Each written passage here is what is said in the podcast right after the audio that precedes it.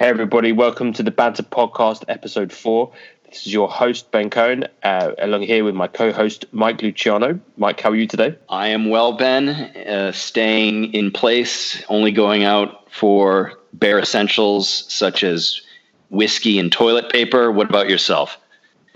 Uh, yeah, I wish that was the case for me. I'm going out and getting, I'm going out and getting uh, be- uh, food for my toddler and uh, snacks to keep my wife and I sane while we have a screaming uh, toddler, uh, essentially making sure that I get almost no work done every day.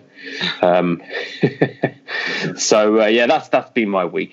Um, but, yeah, anyway, so what uh, a lot, lot, a lot to discuss today, a lot to discuss today. I guess we should start maybe with the jobless claims that we had yesterday. Well, they're uh, actually yeah, not we've good. got two. We've got two unemployment reports. Uh, the the first one that came down this week was uh, yesterday. six point six million Americans filed for unemployment insurance last week. That doubles the previous record of three point three million set the previous week, and so we've had ten million. Americans file for unemployment in just two weeks. Which is astonishing. It, it, it's absolutely astonishing. And, and what is also astonishing, before we get to the other unemployment number, is that Wall Street reacted like ten million people losing their jobs in two weeks was bullish, because the major indexes were up like two percent. Like the Dow was up four hundred fifty points. NASDAQ was up two percent.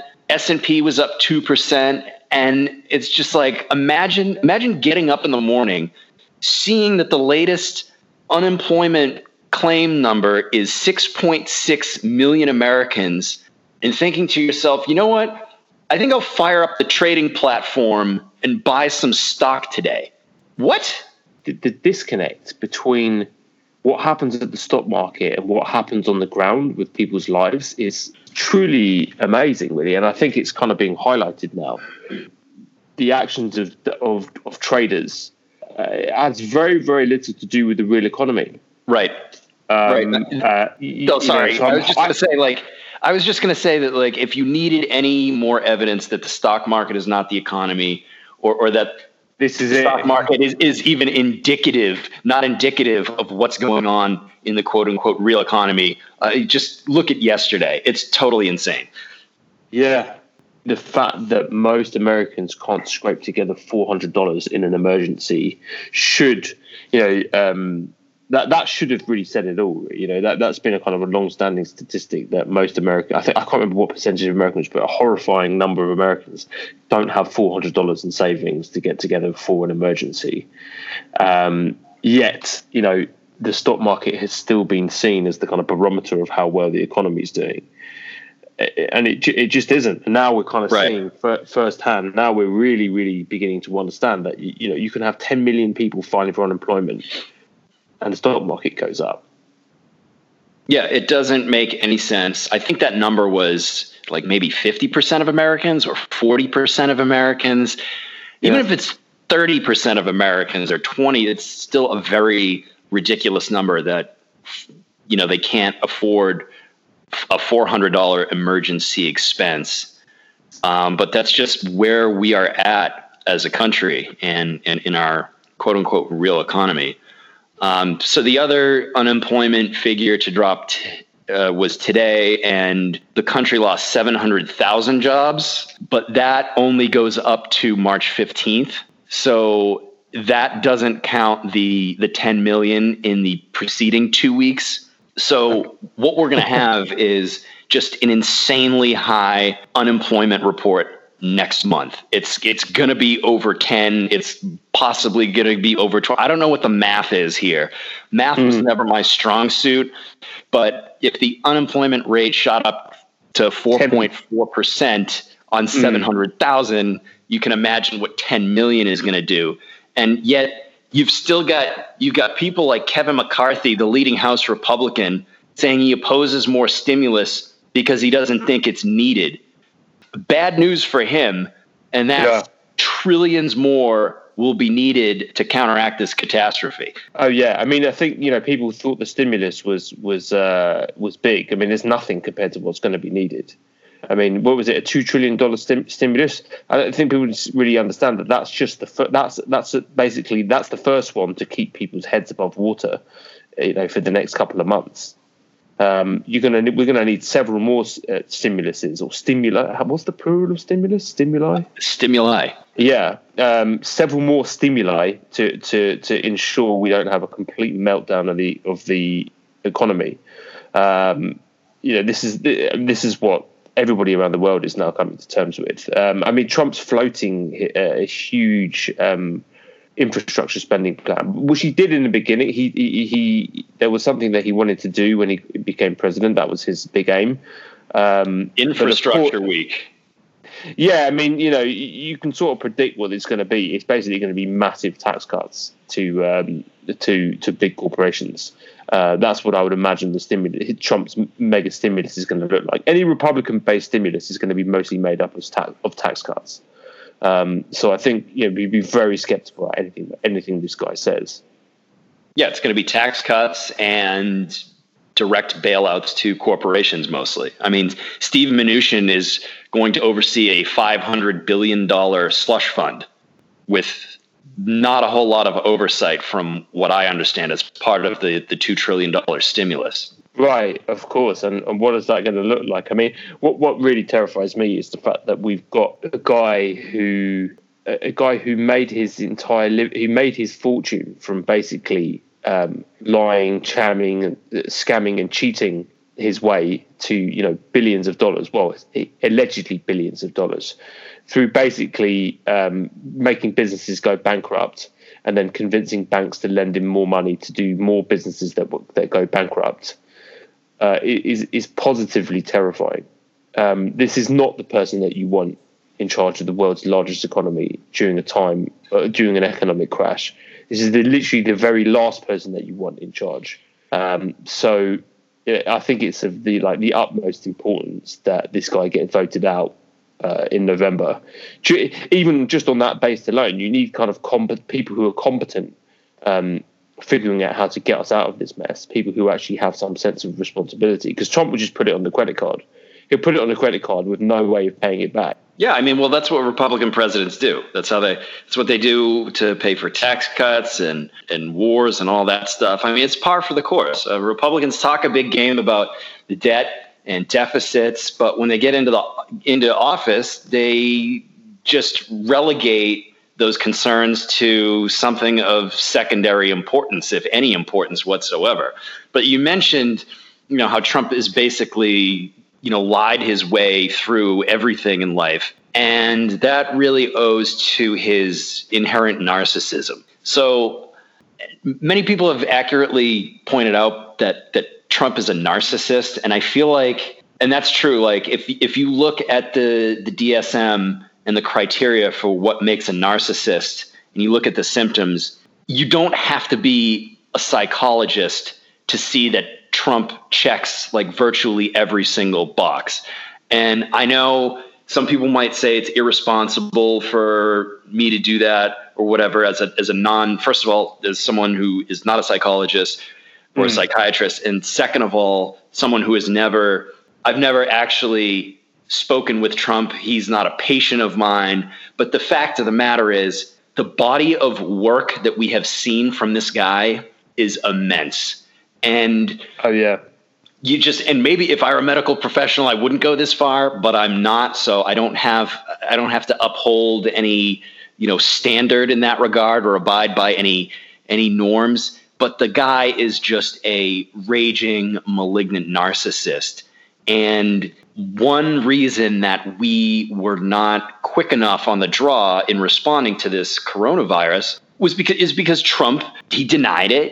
He downplayed it as long as he could because he knows, or he knew, that it was going to be bad for him. Nobody mm. wants to be president when a pandemic hits, because all ty- all kinds of things are going to go wrong. So he pretended it wasn't really a problem until it was just completely untenable. So we've seen a bit of a transition from him. It's a Democratic hoax, to it's not going to be that bad, to it's kind of like the flu, to, oh shit, we're in some trouble and we need to take the following measures. Finally. Finally, yeah. And I mean, so, how, how many people are going to die, though, because of that, because of the lack of preparedness, the lack of preparation for it? I mean, it's it's completely criminal. And, and I, th- I think that, you know, the Democrats really, really, really need to do a good job of, of letting Americans know just how badly they've responded to this crisis, because I've seen some good videos, actually. Um, I've seen some good videos out there, some good ads that they've all they, they've already released, uh, with timelines of, of him talking about, you know, there's going to be zero cases and uh, what as the number of infected uh, grew. But I think that, you know, you can look at his pop, his uh, approval ratings. His approval ratings are like um, there's a lot of good uh, stuff about um, his uh, what happens to presidents during disasters, during huge crises, and usually they get a absolutely huge um uh bump in the polls, right? They get like, I think Jimmy Carter's approval rating went up to some something like ninety percent during the Iran Contra scandal. um I mean, it was it was like an insane uh, bump. Jimmy, in approval rating. Jimmy Carter during the Iran Contra scandal. Oh, you At mean the, oh, the Iran hostage taking? Is that what you mean? Yeah, no, sorry, not Iran Contra. Yeah, the hostage situation in Iran, not Iran Contra. That was Reagan, but uh, he he had a huge spike in popularity when that began. Um, and if you compare, and the same with George Bush uh, with the Iraq War, uh, September eleventh, and then the Iraq War. But if you look at Trump's, um, his approval rating went up about, I think the, it was a, if you look at the average in all polls, it was about five percent. He, his approval rating went up from forty-three percent to like forty-seven. Yeah, it looks like, I mean, there was one poll, it was a Gallup poll that showed his handling, sixty percent approved of his handling of this situation. That seemed to be an outlier because they consistently seemed to be like bumping up against the fifty percent mark. Mm. So yeah, I hear what you're saying. I'm a little concerned that the most notable Democrat in America has been reluctant to really attack Trump on his shortcomings. I mean, he's critiqued Trump, but he hasn't really taken out the hammer, which he he could do because Trump has completely uh, botched this, as we've pointed out. But I am worried that Joe Biden is, and we've talked about this before, we don't have to. Yeah, that's right. Mm. Uh, I'm a little worried that he's just, he's going to try to play above the fray mm. and kind of treat Trump with kid gloves when really he should be hammering away at, you know, at his, at his denialism, his call, yeah. calling it a Democratic hoax and, and g- trying to gin up anti-Trump sentiment uh, and just his overall hand- handling of this situation. So, and, and optically, and I hate the word optics, but with, and this isn't Biden's fault because the pandemic isn't his fault. Mm. Right now, he seems like just a, a guy talking in his living room about what we should do, because that's what he is. And again, there's no fault of his own. I'm mm. just a little worried that compared with Trump, who goes out there every day in those briefings, which I thankfully don't watch, he goes out there every day. He's with Fauci. He's with Birx. He's with, you know, the Surgeon General and all those people, and he is at least pretending to be president. Right. And so I'm kind of worried about that that juxtaposition, even though he's spouting like incredible amounts of nonsense, bullshit, and vitriol. Yeah. I just worry what that looks like compared to uh, Biden, you know, standing in his living room at a podium that looks wildly out of place. Yeah, I mean, I think that we're going to see uh, what we're going to see coming up, though, is that the, the disaster hasn't really hit America yet. It's not. I mean, it's hit New York, but even New York isn't in the worst of it. New York is like still, um, you know, it's going to get worse. The next two weeks in New York are going to be absolutely dreadful. Um, and it's going to get worse and worse and worse and worse and worse. So, you know, I'm hoping that the strategy is to, to, to let him basically reap what he's sown, you know, so we can just see in full in full view, like the complete destruction, a needless destruction that this guy has caused um, through not doing his job, uh, and then and then kind of hammer that home. Uh, down the stretch, uh, that that's what I ho- that's what I'm hoping. I'm hoping that that. I mean, obviously, I'm hoping that a disaster doesn't unfold because it's fucking horrific. It's going to be really, really bad what's about to happen. Um, so, you know, I would love a divine intervention to stop that. Neither one of us are rooting for this to get worse. If nice. I could, if I could wave the old magic wand and make this go away right now, I would. Yeah, yeah, of course. Um, Biden or whoever the eventual nominee is, pandemic or no pandemic, they should be able to beat this guy. They really should. And we talked on the first episode, you know, I have, I have serious reservations about Biden as the nominee because he fits a certain profile uh, that's yeah, yeah. lost previous times, but he should still beat this guy because he's, he's such a, he's so unqualified, unfit, and gross and repugnant. Yeah. And yet, and yet, I don't know if you saw on Tuesday what Jim Acosta had to say about Trump's temporary newfound somber tone mm. about the pandemic. On Tuesday, he um, oh Jim who Jim Acosta, C N N, yeah, yeah, yeah, yeah, yeah, White House correspondent for C N N. He, I think most people know that Trump is a narcissist, uh, especially mm. the people who cover him all the time in the media. But I feel like sometimes they either forget he's a narcissist or they don't know how a narcissist operates.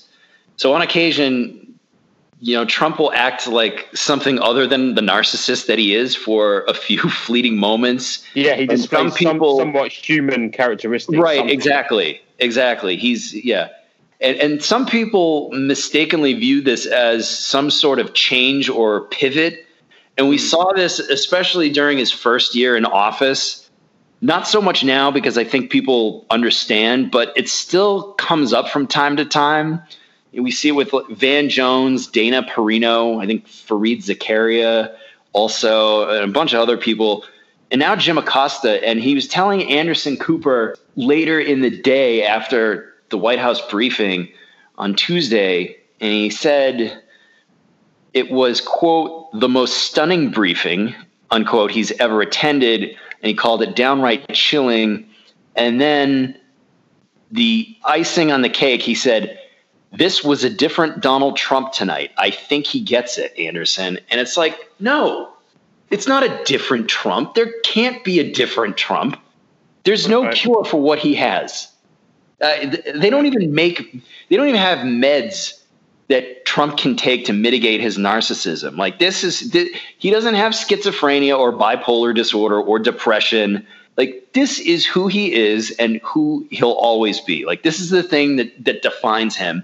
And once you've internalized this and once you understand it, he can never fool you. Right. But somehow he's managed to, however temporarily, fool Jim Acosta into thinking like this is a different Trump all of a sudden. Yeah, what is that about the media? Why do they do that? I don't understand like what it is about media outlets that love to do this. It's like, you know, they, they, them like fawning all over George George W. Bush when he put on a flight jacket, uh, flat, right. was it, a flak jacket, um, and got on got on a, um, a military. What was it? He got on a, a uh, boat. He, he he was flying in a jet. He wasn't flying the plane, obviously. Um, yeah, of course, yeah. Even though I think he was in the Air National Guard back in the day, but he was flying the plane. They landed on the uh, U S S Abraham Lincoln aircraft carrier, I believe. Yeah, aircraft carrier, yeah, yeah. And uh, and yeah, he he played. He, he really played the media on that one. Yeah, and they loved it. They were like, you know, he looks so presidential, and look at look at what a great leader he is, and um, it, it was just. I don't understand what it is about the, the media that loves to do. It's like they're like goldfish; they have a memory of about four seconds. yeah, um, yeah I don't know. Of... I think maybe part of it is they want to use those opportunities to show that they're not always hating on the president, on the Republican yeah. president. So if there's a glimmer of humanity in something that Trump says, maybe they figure mm. like, oh. You know, here's my chance to uh, credit him for something, you know, that that he did well. But it's also like the lack part of it, context. What's that? It's it's the lack of context, really. It's the lack of context that really it, it, it, it's when they say these things, it's not. There's no context there. They just they make these declarative statements like, um, you know, look how presidential he looks. His tone was somber, and this is a real, you know, this is the real president. This is the re- him being presidential now, right? Basically.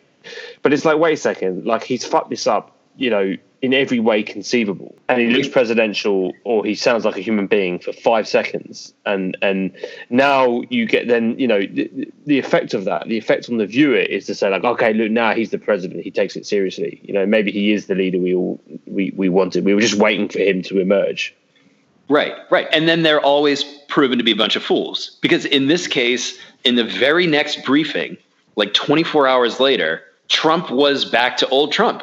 He, and like I said, I don't watch these things. I only see what gets surfaced on, on Twitter and news sites and stuff like that, because I refuse to sit through ninety minutes of nonsense. I, I just, well, if there's anything lunatic. useful.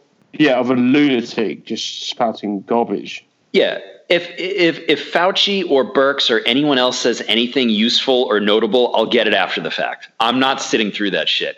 But yeah. So the, the next day, the day after Jim Acosta, and not, it wasn't just Jim Acosta, it was also Jake Sherman of Politico, and he was saying that this is a completely new message, a new tone from Trump. So the next day he goes out there and he brags about being number one on Facebook, whatever that means.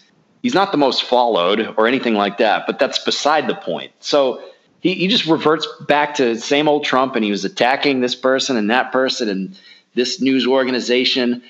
And it's just like, you got to understand, as as a narcissist, the guy's first impulse is to promote himself, and and everything else is a d- distant second.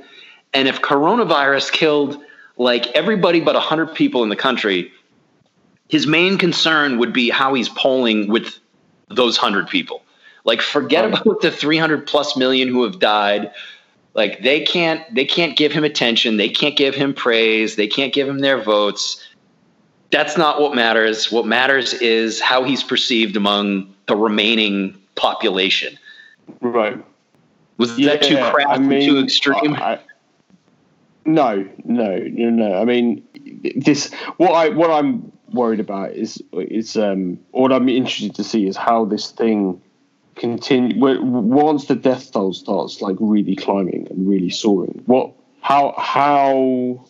I don't know. How do you think it's going to be covered? How do you think they're going to cover this? How do I think the media is going to cover the rising death toll? Yeah, I mean, as related to what how Trump kind of responds to it, like what's that's that's it's going to be. We're, we're entering a very interesting period of time now, where kind of facts and reality are now breaking through the kind of fantasy bubble. Finally. I, I, mean, I worry that an increasing number of cases and an increasing number of deaths will make the media, in addition to Joe Biden, more reluctant to criticize Trump, because they will view this as something of a war. And Trump has already said that this makes him a wartime president. Yeah, he's no, he's portraying himself as a wartime president. Right. So I'm worried that this will be the pandemic version of Iraq the Iraq War. War. Yeah, so where the media and, and Bush's political opponents were reluctant to point out all of the, the horrible decisions and things that he was doing, starting with launching the war in the first place, I'm worried that as in that situation, Americans were dying, they were getting wounded, and so criticizing the president of the United States in a time of such catastrophe would would be seen as unseemly. I am I am a little bit worried about that. I think Biden is, not to get back to Biden again, but I, I do worry that he is not really seizing this moment, because as we've said, Trump has screwed up big time at a bunch of different points here over the last couple of months. And mm. I, I think we need to inject that into the national conversation, as opposed to letting Trump just get up there every day and shaping and the narrative. Yeah. Yeah. I, yeah. I, I don't know. I don't know what the strategy is. I mean, I'm hoping that there is one. Um, I really do. I, th- I, I think that uh, Obama would be a really good person to consult at a time like this as to how to play, you know, how to how to handle this, how to how to kind of what image you want to project during this this kind of a time. Um, so I hope he's listening, um, because, yeah, it's going to be absolutely vital that, that, that people understand you, you know, just how badly this guy screwed up. I mean, I think that there is going to be uh, there is going to be a, a political cost to this, particularly given the economy is falling apart. Now the economy is falling apart. Um, they're gonna people are gonna want to know, like, okay, what is this guy actually doing? I mean, if you look in Florida, actually, Florida is a really interesting case um, where uh, the the unemployment system. There are all these people like filing for unemployment now, but the unemployment system in Florida was basically designed by um, the governor, um, uh, Governor Scott, to essentially make it, it almost impossible to get claim for uninsurance, claim claim for unemployment. Right, so they've got this case where they've got this terrifying situation where millions of people are are are, are going to be unemployed, um, or, or are filing for unemployment, and they can't get unemployment benefits. It's hitting the middle class. That's the thing. Yeah. I think now now the middle class is now going to start to understand what poor working class Americans have to put up with, like just how insane the unemployment system is, and how bad it is, and how little you can get, and how hard it is to survive. Um, and ha- how woefully inadequate the American welfare state is. Um, so I think now the fact that, that middle-class Americans are going to have to put up with this, uh, it, it, there could be some political blowout from this, some blowback from this, because, um, I mean, DeSantis, in uh, uh, the governor, I mean, he didn't even, uh, he, he only declared lockdown like this week. Right, right. So, so that's, that's insane. Yeah, what, re- real quick about that Florida situation. Yeah, so like Rick Scott, when he was governor of Florida, now he's a senator. Uh, yeah, he's a senator. He, he, DeSantis is governor. Yeah, he like gave uh, the consulting firm Deloitte, I think it was like seventy-eight million dollars to come up with this system. Yeah. And it's just not navigable. Like, and some people are saying that this is, it's purposely so, to make it harder for people to file for unemployment, and make it so that, you know, Florida's unemployment numbers would look lower than they and are. Than they actually are, yeah, yeah. Um, well, basically and, putting people in poverty, while basically making sure that working families can't get money.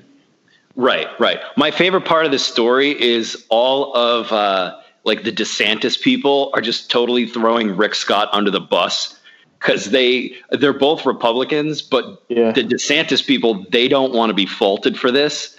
Right. So they're they're telling Politico, one of them said, uh, what did he say? It's a shit sandwich, and it was designed that way by Scott. It wasn't about saving money. It was about making it harder for people to get benefits or keep benefits so that the unemployment numbers were low to give the governor something to brag about. That's a direct quote. Right. And now Republicans want bailouts. Now Republicans um, uh, who have been affected by this, they're going to want to have un- – they want to claim for uninsurance, to put forward for unemployment rather. And they're not going to be able to, because the system's the system's designed so that they, it's almost impossible to do so. So and it's overwhelmed. This, yeah, yeah. Th- th- this is where I see that the why I think this time it could be different. I think that this time um, y- y- they're not going to be able to get away with the same.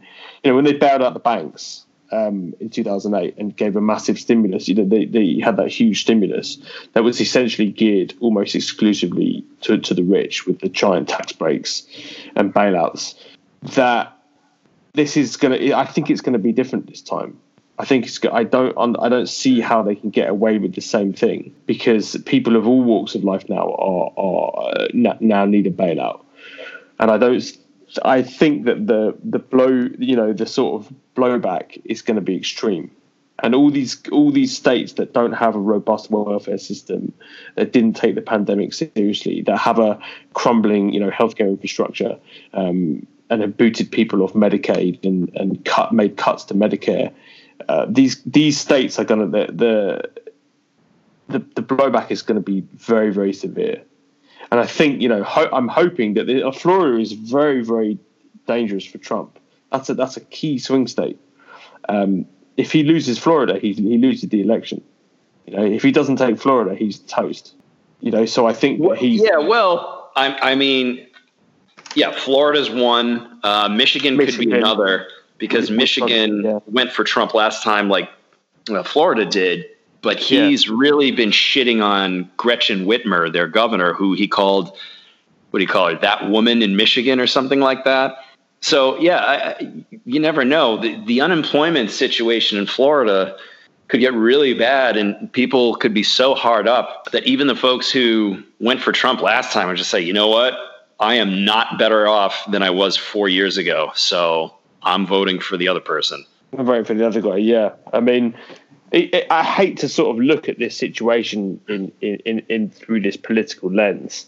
Um, but ultimately, the, the, the sort of scale of, of the disaster is directly related to the poli- to politics. You no, vote a more, you vote a moron into into office, who then guts the government, gets rid of the pandemic response team in the C D C, and refuses to listen to scientists, refuses to listen to medical advice, uh, doesn't want to work with um, with uh, other uh, countries around the world, um, has a kind of America first, America goes it alone type attitude. And then you're hit with a with a global pandemic. This is the last kind of guy you want in, in, in power to lead the nation through this. So the, the reason why it's so bad, I mean, think about how many lives they could have saved had they taken this seriously back, you know, late last year and early in, in early January. We would be in a very, very different position. I mean, New York's about to run out of ventilators in six days' time. Yeah, it's it's crazy, and, and that's fucking New York. That's New York. That's that's that's like the wealthiest. That's like the wealthiest state, one of the wealthiest states in the country. You know, that's where Wall Street is. That's where there are billions and billions and billions of dollars flowing in and out of New York, you know, on a minute-to-minute basis. And they are running out of ventilators. They are. And it's crazy that it's come to this, but unfortunately mm. it has. If I could have chosen, if you gave me the, the, the option, if you said, look, there's going to be a global pandemic, and you can have your choice as to who is going to lead the country during the pandemic and mm. oversee this. You can have Donald Trump, or you can have a citizen chosen at random. I would go with the random citizen. Oh, yeah, every time. Because I, because I would trust that that person, whoever he or she would be, would collect the best and brightest minds and kind of listen to them and make decisions based on what the experts in their administration were saying.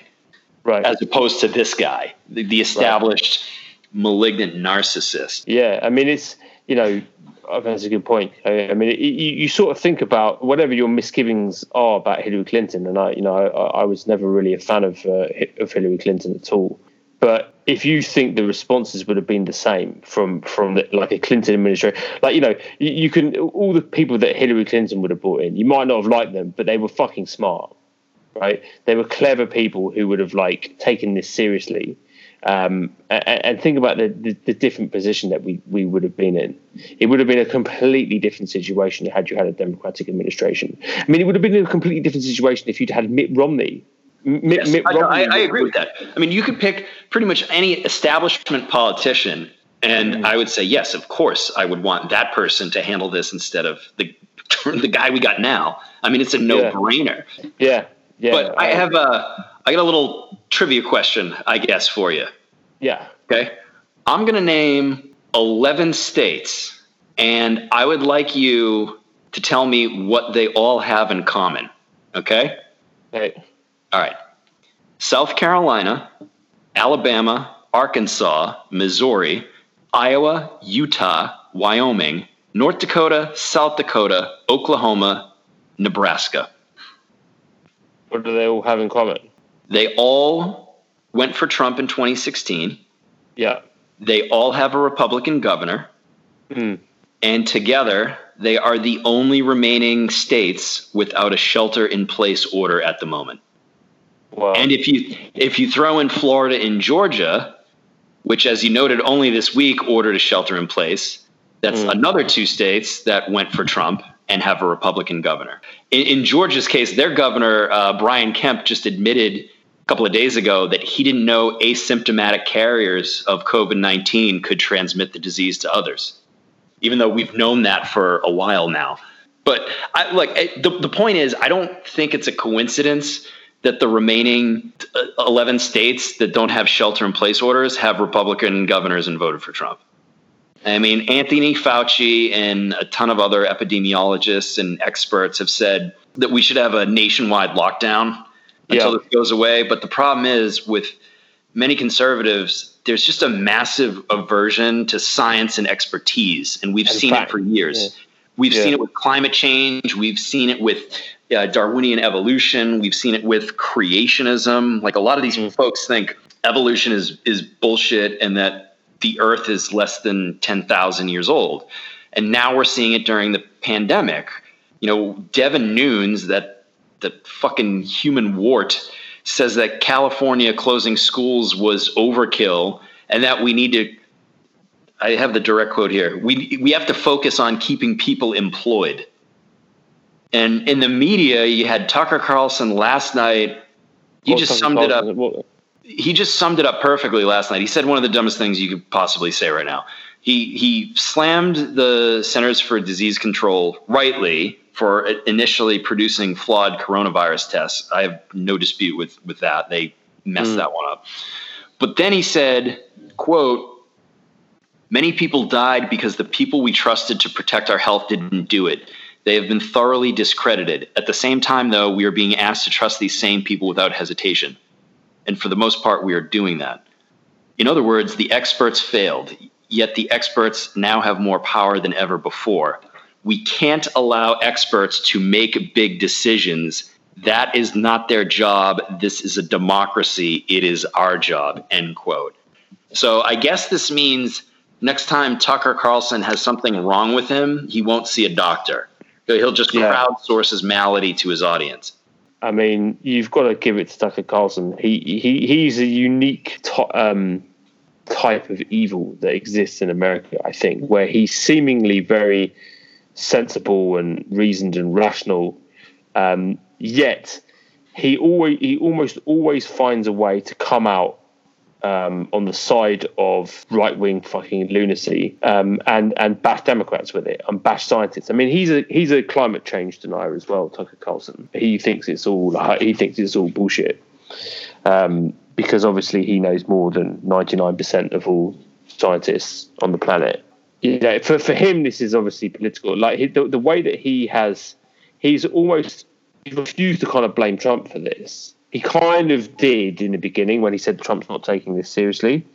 He he, he did stick his neck out kind of to make that point. But again, he's tr- he's trying to portray this as a bipartisan failure, right? And a failure of experts, a failure of government, a failure of uh, you know. So he's trying to sh- he's trying to share the blame. He's trying to spread the blame around, right, for political purposes. So he so that his his viewers then have a kind of a reason to you know vote for Trump again and not vote for a Democrat who he believes are kind of like extremist, liberal, socialist, communist, whatever, um, gender identity politics, nut jobs. So that's his shtick. Uh, and it's amazing that he he knows his audience. He knows his audience, and he knows uh, he knows who pays his salary. Yeah. By the way, I have a diagnosis for what ails him, and that is he's a douchebag. Yes, he is. He's he's a he's a first-rate douchebag, first-rate dickhead. Yeah, like you said, he'll. It's it's kind of like both sidesism, and yep. conservatives are really good at playing that game. Like, oh, it's all a wash. Yeah, both sides are both sides are just as bad. You know, um, it's amazing that Tucker Carlson's found a way to pin this on scientists. Yeah, I mean, it just goes with, you know, like I was saying earlier, like there is very strong anti-science, anti-expert, anti-intellectual sentiment in the conservative movement. There's a there's a great book from uh, by Richard Hofstadter.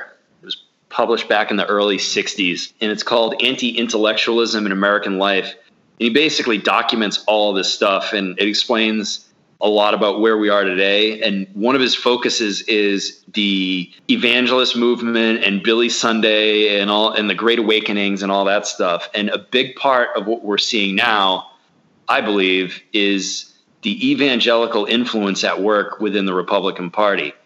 Mm. Evangelicals, which by and large reject some basic scientific realities like evolution and the the age of the earth, climate change.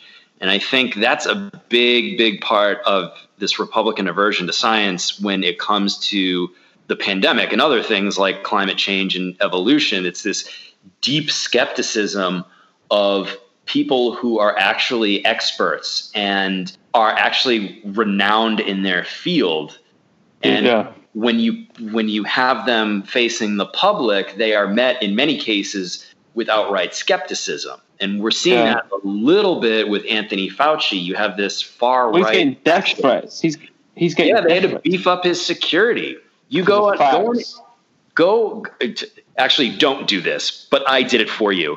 I went on to Breitbart to look at a couple of articles that Whoa. were about Fauci, and the comment sections are just a f- goddamn cesspool. I mean, they're always a cesspool, but the fact that yeah. they're attacking the nation's most respected epidemiologist as a member of the deep state, as uh, anti-Trumper, as an idiot, it's just quite remarkable. And I think that the right wing in this country especially is really primed to be, they've been trained for decades to be skeptical of of experts, whether it's in biology, whether it's climate science, whether it's mm. epidemiology, you know, whatever you want. And the other, I, I mentioned the evangelicals, a lot of them, and I should try to pull up the poll, but a startling number of them believe that the world is going to end in their lifetime. So if you believe that, it's really hard to get motivated to reduce carbon emissions, to mitigate oh, yeah. the effects of climate change, or, you know, give a shit about reigning in this pandemic. Yeah, I mean, I, I had a really interesting conversation once with a Trump supporter, this, this woman I met, and um, and she claimed that she was she really cared about the environment. Like, so I had a conversation with her back in. I, this is when Trump just got elected, and uh, you know, she was talking about you know Hillary Clinton, the Clinton Foundation, and this kind of stuff. This was the, the sort of the only thing she could really talk about was, was was how evil the Clintons were and how bad the Clinton Foundation was. And I was like, okay, so. And I asked her for examples. She couldn't actually give me any examples because she hadn't actually. She just all she'd heard was kind of Sean Hannity ranting and raving about it. She didn't actually actually know anything about it. So when I pressed her on specifics, she she didn't actually have anything to say. Uh, but I kind of moved on to the environment, and I'm like, you know, you know, what about the environment? She's like, no, I really care about the environment. I'm like, well, you know that this guy's about to gut the E P A, and she's like, what, what do you mean? And I'm like, well, he's going to get rid of. Um, all the time, you know, he's going to basically he, he's he's going to politicize the E P A. He's going to put people in the oil and gas industry in charge of the E P A, and he's going to basically ensure that all most of um, the Obama era uh, protections, the massive protections that Obama put into place, are going to be repealed. Um, and she was like, "No, that's not that's not going to happen." All right, um, no, right, of course it's going to happen. It just did happen. It just did happen. She's like, well, I don't, I don't believe that. And I'm like, well, it, it's happened. And she's like, yeah, but where did you get that from? I'm like, it, what do you mean? He's like, well, she's like, don't tell me you got it from C N N. I'm like, well, I mean, I got, you know, it does it like it either happened or it didn't happen. I'm telling you, it happened. Right? It, it, it's happened. So uh, the person that you voted for is going to basically do an, a catastrophic amount of damage to the environment. Do you think you should have perhaps thought about that before you voted for him? And she's like, well, I just, you know, I don't, I don't believe that. I don't think that that's what's happening. And you just sort of think like, yeah, you just sort I just remember thinking like, how does one have a conversation with someone like this? You can't, it's, it's impossible to actually have a, have a kind of a meaningful conversation because th- there are even things that have actually happened, like things that he said and done and people that he's fired. It kind of to not if it comes from a liberal source, if it comes from C N N or it comes from, then it's it, it, then it must be fake news. It's really disturbing. I think a lot of liberals are grappling with this when it comes to interacting with their um, Trump relatives and yeah. Trump supporting friends. There's only so much you can do. There's only so much you can show them. I mean, if you have an A P article that says Trump's E P A is going to roll back regulations X, Y, and Z, and they don't believe that, then there really isn't anything you can do for them in terms of getting them to understand what the reality is. Yeah, yeah, and and and, and this this is um, this is one of the reasons I think that that um, there is no point in, in negotiating with these people. There is, there is just no point. There is, it's completely fruitless. It's always fruitless, so why bother? Um, I think as Steve Schmidt, um, the John McCain's former campaign manager, said, like, Trumpism needs to be burnt to the ground. The Republican Party needs to be burnt to the ground. That's the only way that you get rid of Trumpism, is you have to destroy the whole thing. It can't be reasoned with. It can't be negotiated with. You can't. You can't um, work with them. There's, there's, there's. It's impossible. You're dealing with a cult. So the only thing that, the only thing that has to be done is, to, is, is, is for them to be beaten, to be completely, you know, smashed into oblivion. So they can't. So so that they can't come back. So that they, they they don't. It's it. For, for, I view this as just a. It's just a power game. They just want power, and they need to be removed from power. It's like, you know, like if you look at the Nazis. I'm not saying that the Republicans are as bad as the Nazis. I'm not saying that. It's not. It's not a. Um, you know, they're not trying to commit active genocide. Um, well, not directly anyway. Um, but. Not so, but but there are, you know, the way that we dealt with Nazism was to cut it out like a cancer. You know, so it was not Nazism was just destroyed. So that's what we. I think that that's what we have to do with Trumpism. It has to have the same. You have to have the same treatment. You treat it like a cancer. Okay, so I want to address a few of those points. First of all, Steve Schmidt. I think he bears some responsibility for where we're at now because he gave oh, us Sarah absolutely. Palin. Absolutely, one hundred percent does, yeah. And now liberals love him because he is opposed to Trump, which is very I'll low take bar. him, though. I'll take him. I'll take it. I'll take anyone I can get right now. But so you were saying, like, these people need to be treated like a, a cancer and just removed from power. I, I agree, which is why I'm tired of this whole unite the country spiel we hear from certain parts of the left, and we've been hearing it. I mean, it's a, it, it's trite. It's, it's an old refrain in American politics. Well, we need to unite the country. D- you're not going to unite the country.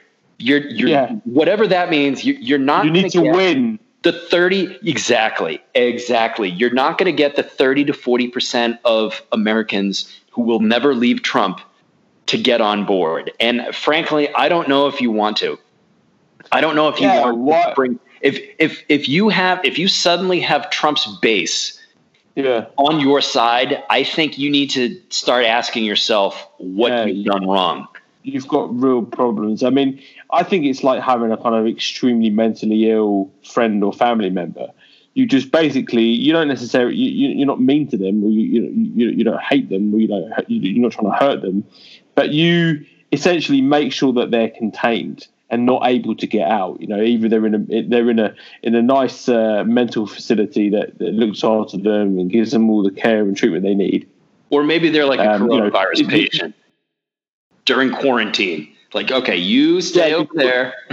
You stay over there. Stay over there. You let the adults come in and, and, and clean up the situation. Yeah, let and, the experts come in. Yeah, let the experts come in, and you can just stay in quarantine.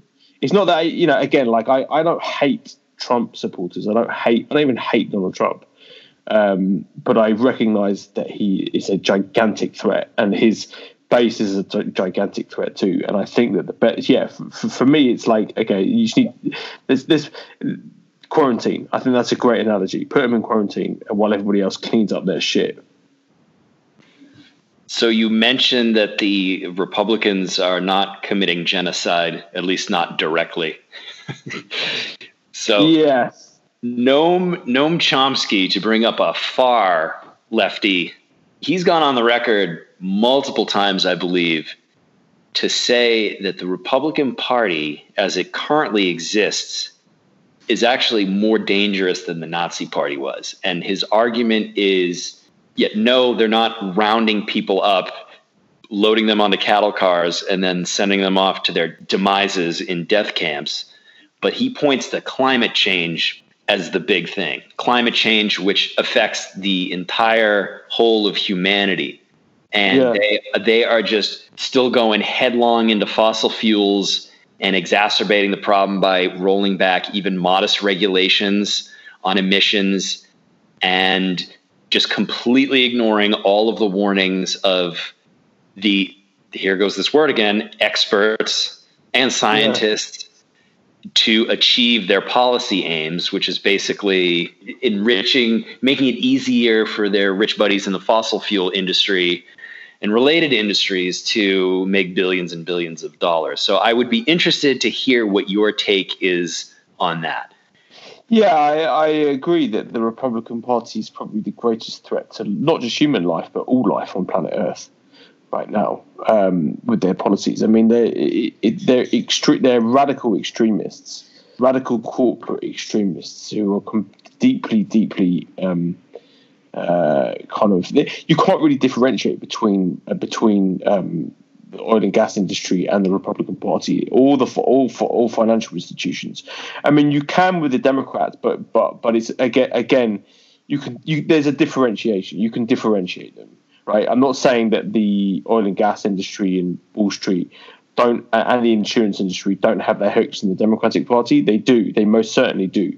But the Democratic Party is not completely beholden to them, to those interests. The Keyword Republican completely. Party, on the other hand. Say again. Keyword completely. So it's like yeah. those industries give the Repu- uh, uh, the Republicans give those industries all of what they want, and then Democrats give them some or most of what they want. So yeah, yeah, yeah. So you know, let's say that it, Republicans is one hundred percent. I would say Democrats is probably about fifty percent. Uh, they still, you know, Democrats, e- e- even the most corporate, you know, hack Democrat. Uh, still believes in some sort of social safety net, you know, still believes in funding funding Medicaid or, you know, ma- making sure that kids have school dinners, that kind of thing. Republicans just don't give a flying fuck, you know, and it's like like environmental concerns. I mean, the Democrats will I, the, the difference is the Democrats will work with corporations to ensure that they moderate their behavior. You can you, you, the Democrats help moderate behavior.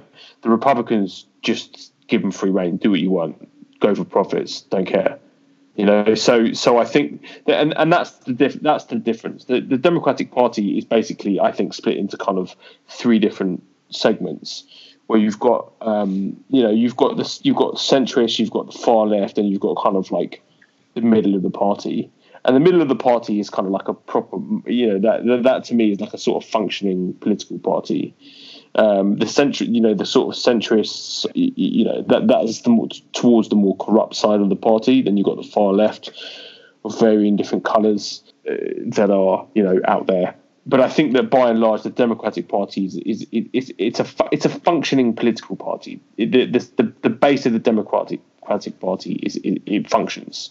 You know, it's a real political party. There's real diversity of opinion, and it kind of like. It's not totally about money, but the Republican Party is just about shoveling money to uh, to, in, to corporate interests, and there is no difference now. And they do it in the most cynical way possible. I mean, yes. their their pandering to their base is legendary. I mean, they've managed to marry this extreme pro-corporate position with Jesus, yeah. you know. And, and, and like morality and all of this stuff. And it's like these two things are these are diametrically opposed conceptual things here. Like right. Jesus, I'm not going to play the Jesus Wood game, but like you consider like his treatment of the money changers and talking about like it's easier to for a camel to go through the eye of a needle than a rich man to enter the kingdom of heaven. And it yeah. just. How do you reconcile that with the behavior of the Republican Party, which is the party of God in this country? Yeah, it's a cult. I mean, it's it's it's a cult, but it's a cult that's been deliberately sort of created uh, and, and nurtured by extremely cynical characters within the party. You know, like Karl Rove and the Lee Atwaters, and you know, the, the, they've been cleverly manipulated. White Americans have been cleverly manipulated into buying into all this stuff. I mean, that's why Trump is almost a bit of a deviation for it, because I think people believe that he was actually interested in in helping Amer- in helping them. Um, you know, with with his his plans for you know infrastructure spending and uh, creating jobs and protecting industries and whatnot. So I think that that was that it, it did mark an interesting deviation from traditional Republicanism. Um, but again, he's been co-opted again. Uh, he, he's been co-opted. Um, Massively. I think I I never bought it in the first place, so it's not really surprising to me. But we're now just back to the sort of usual. The, the, the Republicans, that's why the Republicans tolerate Trump. It's just like, okay, yeah, but the guy's passing tax cuts and and, and um, he's passing giant tax cuts. Uh, and Blocking you know, a pandemic. Yeah, yeah, yeah, yeah, exactly, exactly. But as long uh, as we keep getting those tax cuts and corporate giveaways, hey. Yeah, yeah, all on. is well. All is well. Anyway, I think uh, I think uh, this is an ongoing situation, so we're going to have lots more to talk about um, for next week's uh, next week's episode. Um, I hope I hope we haven't depressed people too much. But um, anyway, Mike, Mike, you had a really good article out this week on your website. Do you want to just give that a uh, quick plug? Uh, you sure. I, I wasn't going to, but since you've opened no, the door for me, yeah, no. That's right. It, It's uh, we talked about Trump being a narcissist in this podcast, and so I wrote an article about Trump being a, an irredeemable narcissist, and I lay out the the criteria, the D S M criteria for what makes a narcissist, and um, I just put that in uh, in the context of current events and why you know Jim Acosta or why none of us can ever trust that Trump has turned a corner because that's who he is. And that's what he'll always be. So if you want to go to new deal democrat dot com and read that that's article or other articles I've written, uh, please feel free to do so. Awesome. That's great. Uh, also, a uh, quick plug for Banter, the Banter newsletter. If you're not signed up to the newsletter, please do so. the banter dot substack dot com Um, you can also uh, become a member. You get fifty percent off if you sign up. If you go to the look at the latest um, Banter brief article, uh, which is the latest thing up on the website, uh, and you can, there's a link there. You can get fifty percent off a membership today. Um, so yeah, hope that you'll come and join the community. Um, and thanks very much for listening. And uh, Mike, anything else you want to say before we sign out? Goodbye, everyone. Stay healthy. Stay safe. All right. Thanks, everyone. Bye.